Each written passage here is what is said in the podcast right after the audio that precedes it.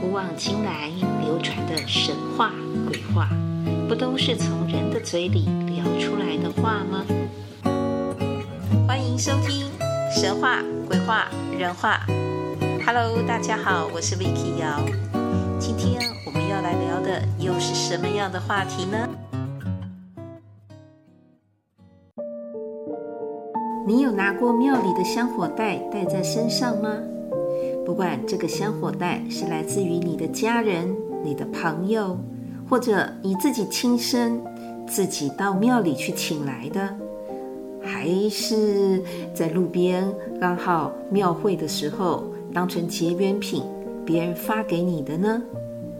或者是像去日本出国的时候，从神社、寺庙带回来的那些精致的玉手护身符，有吗？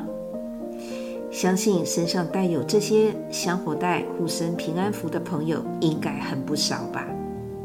可是你知道，在彰化地区，早在清朝的时候，因为有一个香火袋在夜里发光，让附近的人几乎远远的都能看到。哎，那个那个草茅里、公寮里，为什么到了晚上都这么亮啊？所以大家就集资盖庙供奉。到现在是中部很重要的大庙哦，那是哪座庙啊？那那个香火来处，那个香火带的祖庙是在哪儿呢？还有，还记得我们在第十集曾经有提到过，北港有一位很有名的编制手工传统的这个灯笼的大哥，他在年轻当伞兵跳伞的时候，那个绳索。纠结在脖子的附近，差点发生了意外。当他挣扎着撑到地面，才发现是北港妈祖的香火袋，正好被挤压到喉咙的地方，好像是帮他挡灾一样，很神奇吧？今天我们要再来分享一个北港香火袋，它除煞去邪的神奇故事。还有，我本身当年在北港妈祖指示。他要我一定要随白沙屯妈祖进香的那个签诗后，我在之前啊，应该是前几集也曾经提到，可是我没有提到的是，要到三年后，我是在无意间有一块已经年代很久远的金属制作的，就是锡制，它是金属用品哦，不是金也不是银，但是它是锡制的北港香火袋。是这个香火袋后来解码了妈祖的签诗，其中的转折和现在，哎，用红布缝制的北港香火袋，这么多的北港香火袋，红布慢慢这样子缝制出来的传统香火袋，是如何由一群加起来已经超过一千岁的婆婆妈妈们，她们每天手不停歇地缝制出来呀、很不容易。所以，如果你有在使用香火袋，你有佩戴香火袋，如果你也想知道香火袋的故事，那这一集一定要听下去哦。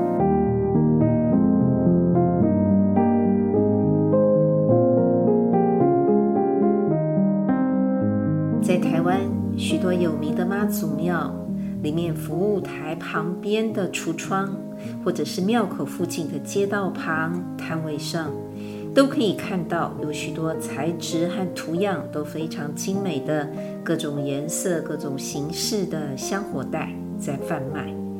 这几年呢，又因为徒步进香的热潮，不论是白沙屯妈祖北港进香，还是大甲妈祖绕境的路上，沿途呢一些宗教的文创小物，尤其上面是有神明名号的香火袋、钥匙圈、包包挂。都当结缘品的一路分发，很多人都在发着这些，哎，让人很喜欢、看了很讨喜的这些文创小物，可以说是推陈出新、琳琅满目，让人眼花缭乱。我就曾经看过有人的背包上已经挂满了，简直像是一个小型展示板，各种文创小物。各个庙宇的香火袋就叮叮咚咚的挂在上面。走起路来呢，他的背包上面这些香火袋摇晃的，真是让人家觉得头都晕了。可是的确很热闹。这时候，香火袋已经不只是个人和神明祈求平安的信物跟凭证。商品化后，橱窗或摊位上，香火袋的颜值怎么样？算是新奇、有趣、美观，能创造销量。看来，香火袋酷不酷、美不美，好像比香火袋灵不灵更重要了。毕竟在销售方面都会说：“哎，这已经经过香火了。如果你们不放心的话，就再去庙里过个香火就可以了。”是啊，如果香火袋里面的内容物都一样，好像都只要到庙里把香火放进来，拿那个平安符折一折，反正都有放里面嘛。那么外观随着时代的变迁跟技术的进步。多元发展其实也没有什么不好，问题是商品化后，种类品相一多了，恭敬跟尊重、珍惜跟保存的心，会不会还一样呢？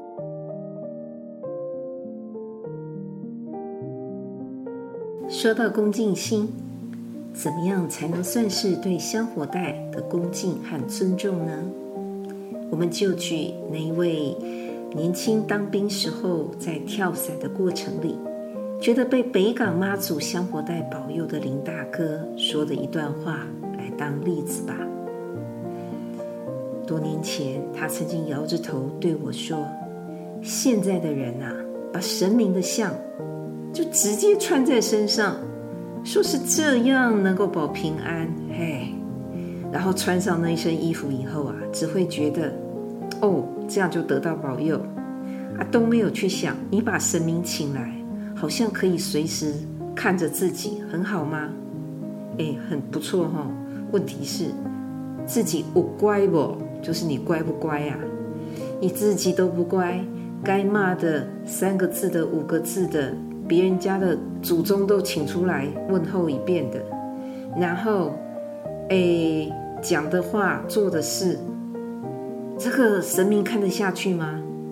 自己不乖，又还不改，然后还敢请神明随时来监看。接下来晚上回到家，衣服穿脏了，丢到洗衣机里，还一堆内衣裤、脏衣服，甚至是脏袜子，搅在一起洗。哎，这样像话吗？我听了之后。才发现哦，他真的跟人家一般的时下观点很不同。原来他是用这样子的恭敬心在看待所有和神明有关的事件和物品。就像每当过年到农历三月的期间，前往北港朝天宫进香的阵头和人潮，天天几乎川流不息的会经过他的店铺，也就是。妈祖庙前的中山路，只要他还在那个摊位前面，他手边哪怕还在忙着工作，他都会立刻就站直，然后双手合十几秒钟，等着神明的神教过后，他再低头继续忙。不管是王爷教或是妈祖教，他一样恭敬。以前只是觉得他好难得啊。他没有因为常年看得多或住得近，就敬庙欺神。台语所说的“敬庙欺神”呐，就是因为靠近久了，别人都认为很神圣的，他就反而就轻忽了，就觉得随便了。他没有，而且他更敬神喽。这么多年以后想想。应该也是因为他这一份不曾动摇的虔诚跟恭敬，始终如一，所以不止当年逢灾有救，之后一家三个儿子分别成家立业，开枝散叶，大小平安。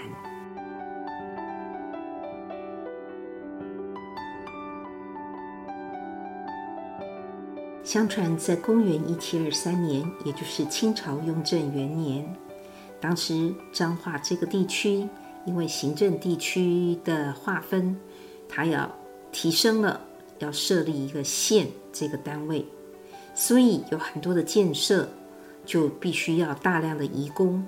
当时有一位来自现在云林北港镇和嘉义新港南港村这一带的人士，他名叫杨谦。从这里呢，他要到彰化地区做烧瓦窑的工作。嘉义当时称为诸罗，北港镇南港村这个地方就称为笨港，是非常繁华的地区。可是他的工作呢，因为是要前往彰化，所以。他带着笨港妈祖的香火袋就出远门了。到了彰化之后，因为他把香火袋挂在住的公寮里，偏偏附近的居民每到了晚上就看到，哎，奇怪，那个地方为什么都会发光啊？并不是烛光，也不是失火了，但是就是会有很漂亮的五彩光芒，所以他们就想是神明显灵。但是里面又没有供奉神明，才看到原来就是笨港妈祖，他的香火袋，所以大家就商量了，也跟他商量，就说那雕塑妈祖像，然后用这个香火袋，然后把它合一供奉在这个土地公庙福德庙里，那大家拜的都觉得好灵验呐，所以香火就越来越旺。十几年后，也就是一七三八年。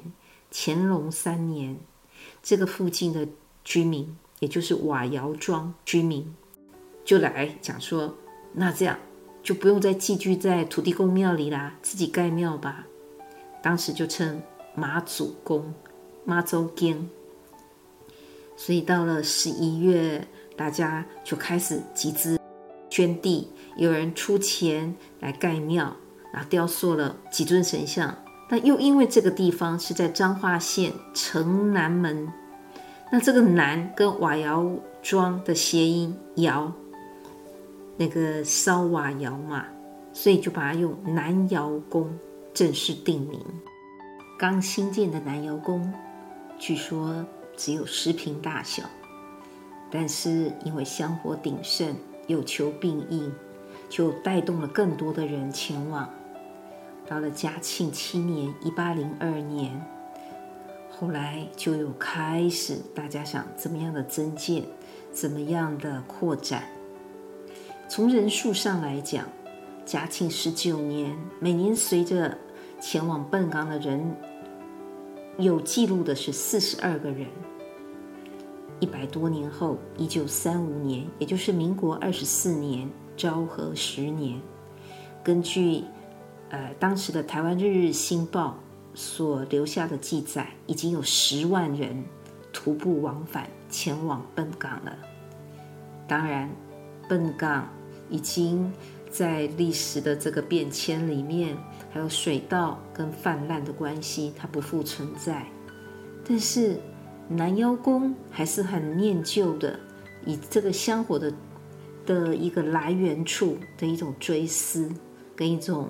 哎，宗教情怀的追溯香火，他们还是都会回到笨港地区，或包括到北港、到新港、朝天宫、奉天宫，他们都还会去跟他们会香。这样子的改变，谁都没有办法想到，所有的后面的发展是来自于一个香火袋，一个香火袋促成了一座庙的兴建。嘉庆年间到日据时期，有十个妈祖会，它的陆续成立。那个会员分布是在台中、彰化、南投，这样子的信仰圈，这么的幅员辽阔，两百多年了。彰化南窑宫成为全台湾神明组织会最大的妈祖庙，同时考据于记载，南窑宫的笨港进香。也堪称是台湾进香文化大举进香文化的先行者，绵延两百年。想想这么大的人群，这么长的时间，缘起只是因为一个香火袋。两百年前的香火袋放光事件，只能从历史文献记载或口耳相传中得知，我们是无缘亲自看到的啦。但是百年前的香火袋，尤其还是金属锡制的，我倒是托朝天宫文化组组长吉仁智的福，我见着摸着了哟。这一个金属锡制的香火袋，事后我才突然悟到了，它解码了北港妈祖指示我的圣意，签诗中的圣意。话说一九九九年那一年，我一直推脱啦，想方设法的不想徒步进香，要走的走几百公里，这真的不是我的风格啊，不不是我的路线。可是北港妈祖非常肯定的三圣杯指示，一定要随白沙屯妈祖全程的随香，然后他又给了我第五十手签人迎签。这是我在前面几集曾经提过的，就是佛前发誓无异心，且看前途得好因。此物原来本是铁，也可变化成黄金。我心里拿到这个签之后，嘀嘀咕咕的念着：哈，破铜烂铁的身体可以炼成黄金，可以健康吗？不过既然第一句就讲佛前发誓无异心。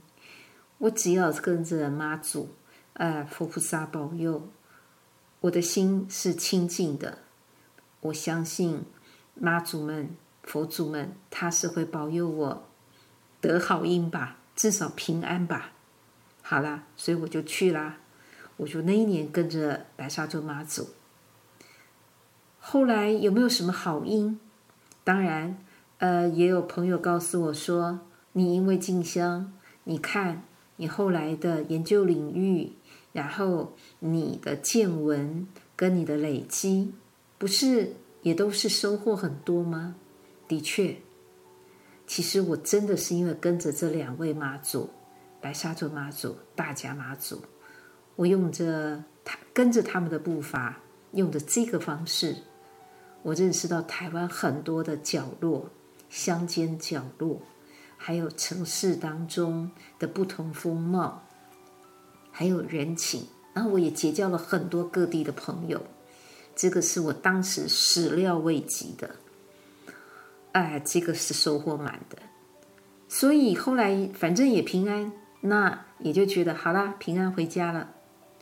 三年后，也就是哎跟着白沙祖妈祖走三年之后，开始我跟着大甲妈祖。也开始走上了，哎，他的绕境之行。那一年到了新港，刚好当时的教师团就说，在新港还有一段时间，他们想要再做田调，想要去北港。我说那好啊，我就跟着他们又绕回北港。就在那一次的会面当中，建志先生他也非常大方、客气又热情的说。问大家，哎，你们这次有没有什么样收到新的讯息，或者是文物考察有什么好的大消息可以大家分享呢？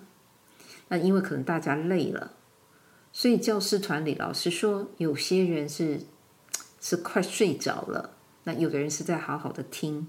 那纪仁志先生后来就说，他刚好收到一样宝贝，是有一个比较年轻的人。他说：“老人家过世了，但是家里呢有一个，就是当年的香火袋跟那个香旗可能要化掉。我不知道是不是因为他们要移民，或者是怎么了。总之，那个香火袋是被抢救下来，就是席制的。但那个席制的香火袋，它其实大概只有不到五十块钱大小，就现在的大概十块钱大小以内，绝对没有以外。”可是黑乎乎的在那里，大家也还坐着。我突然觉得，跟着大家妈祖来到北港妈祖的地方朝天宫，真的入宝山空回吗？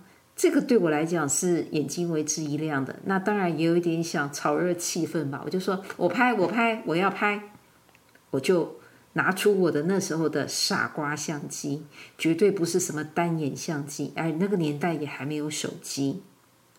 没想到这么一拍，拍出了不一样的景象。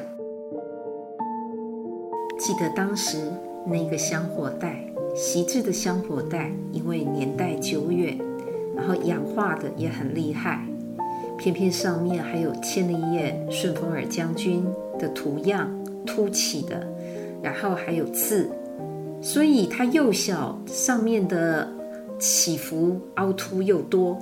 旁边的人就告诉我说：“你那拍不出来啦，因为下面的文件夹，蓝色的文件夹上，它又这么黑黑的。”我就想试试看吧，然后我就又嘀嘀咕咕的说着：“嗨，这是在朝天宫北港妈祖的地盘上，我跟着大甲妈祖来，他们会保佑我拍下来的。”后来我就拍啦，拍下来之后回台北，当然要洗照片啦。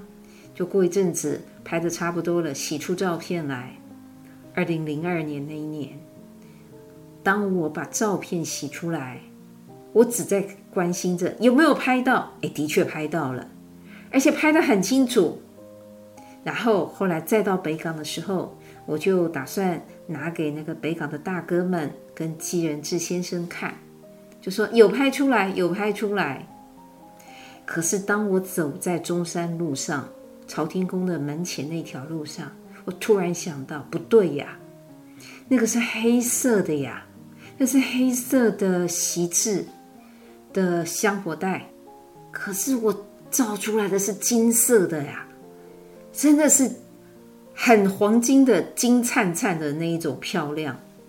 黑色的为什么变金色？也许有人说，因为反光，没有底色的那文件夹蓝色还是蓝色。一点没有变，就是它整块没有阴影的部分，但是它的线条、它的图样完全没有问题。我才想到，当年那首签“此物原来本是铁，也可变化成黄金”。我看着朝天宫，嗯，我在门外看着妈祖，他的门外，我望着他。还来不及进去，突然让我悟到这一点之后，我突然觉得妈祖似乎在告诉我说：“我就告诉你啦，如果你好好走，你的心是没有胡思乱想的，最后泥土变黄金，铁也会变黄金。”他用香火带的颜色变化，验证了这首千诗。所以这首签诗跟北港的香火袋，在我的心里至今印象深刻。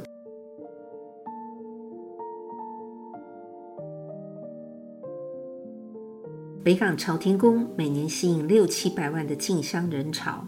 随着时代的变迁，朝天宫推出了红布香火袋，取代了锡制香火袋，因为早年。本来北港地区有很多的锡器店，他们专门制作锡制的香火袋，但是现在只剩下寥寥可数的一两家，尤其它也不再生产了，所以只好用红布袋喽。那早期的红布袋原来也没有任何字样，后来才慢慢盖印章，写着“北港香火”，中间添上圣母。那另一面呢，就是阖家平安。但是根据我自己的收藏，二十几年前的“北港”两个字，就像唐号一样，哎，是由右到左，现在好像也反了。我不知道这是改良了呢，还是搞错了呢？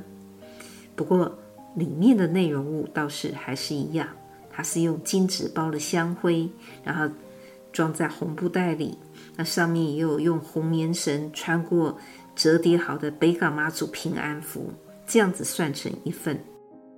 我前阵子前往北港，看到缝制红布香火袋的千岁工坊里，各位是应该他们是婆婆甚至是阿祖级的职工了，大家都专心的工作着。我听北港的朋友说，原来每年朝天宫大量需要的香火袋都是出自于他们的手。一屋子里，有的裁布，有的车缝，有的盖印章，分工合作，尽力产出。我和其中一位已经驼着背的阿嬷聊了起来，她笑着说：“在这里呀、可以帮妈祖做点事，也跟大家可以聊聊天。”比在家里没有事情好多了呀。他们缝制着红布平安符，传达着妈祖的祝福，笑容里也是满满的平安幸福。带我前往的在地朋友，当时还分享了一段北港妈祖香火带的故事。原来在民国一百年，也是。北港朝天宫五妈会九十周年的整庆时，这种大周年，他们为了想要一个纪念，一个里程碑，也是一个庆祝吧，所以他们就呃筹备了一些特殊的平安符，不但请北港的住持师父特别的诵经，后来在。妈祖出巡的时候，还特别放在轿子里，然后很恭敬的再装在一很精美的有妈祖的神像，他的那个图像的里面，然后分赠给他们内部的人员。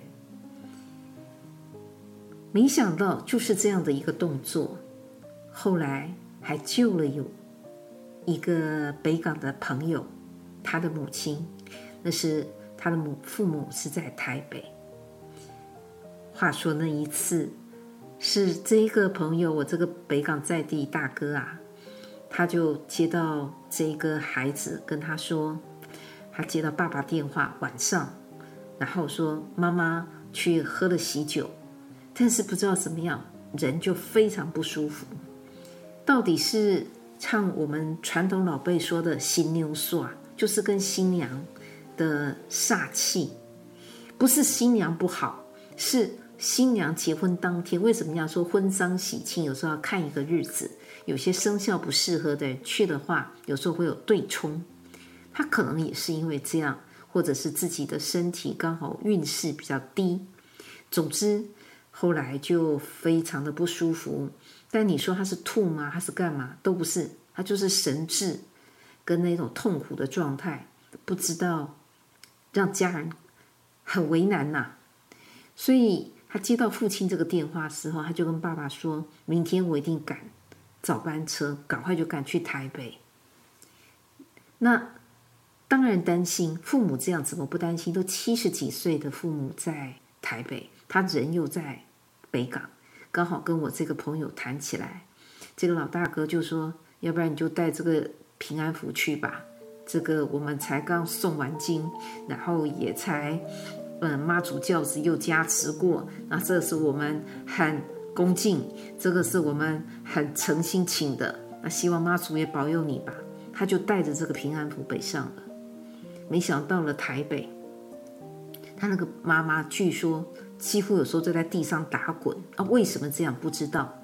你说是痛到打滚也都不是。那如果送去医院，你说耍掉，人家会觉得是到底病人有问题，还是你们这些人想法有问题？可是那个时候大家一筹莫展，这个孩子啊，他就把那一个香火袋就直接就带在他妈妈身上。他想说，妈，那至少这样保个平安吧。我从北港回呃上来看你了，说来很神奇呀、啊。那一个香火袋戴上去，他的母亲竟然发出的是男生的声音，就直接这样，八刚妈，八刚妈，就北港妈啊，北港妈，我没给他怎样啊，我没给他怎样啊，我真的没有怎样啊，就说我不改安诺了，就意思就是你不要怪我啦，啊，好了好了，我待会就走，我马上走，我马上走，我不敢了啦，我要走了，然后就这样没多久。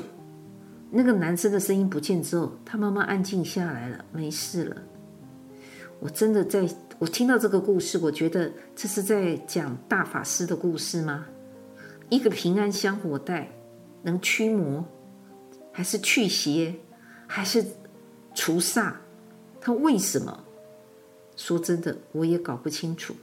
可是这些人都是找得到，这些事情到目前都还是，哎，不用从文献找，这些人都还有人质可以出来对证的、对质的，就是说这没有办法造假。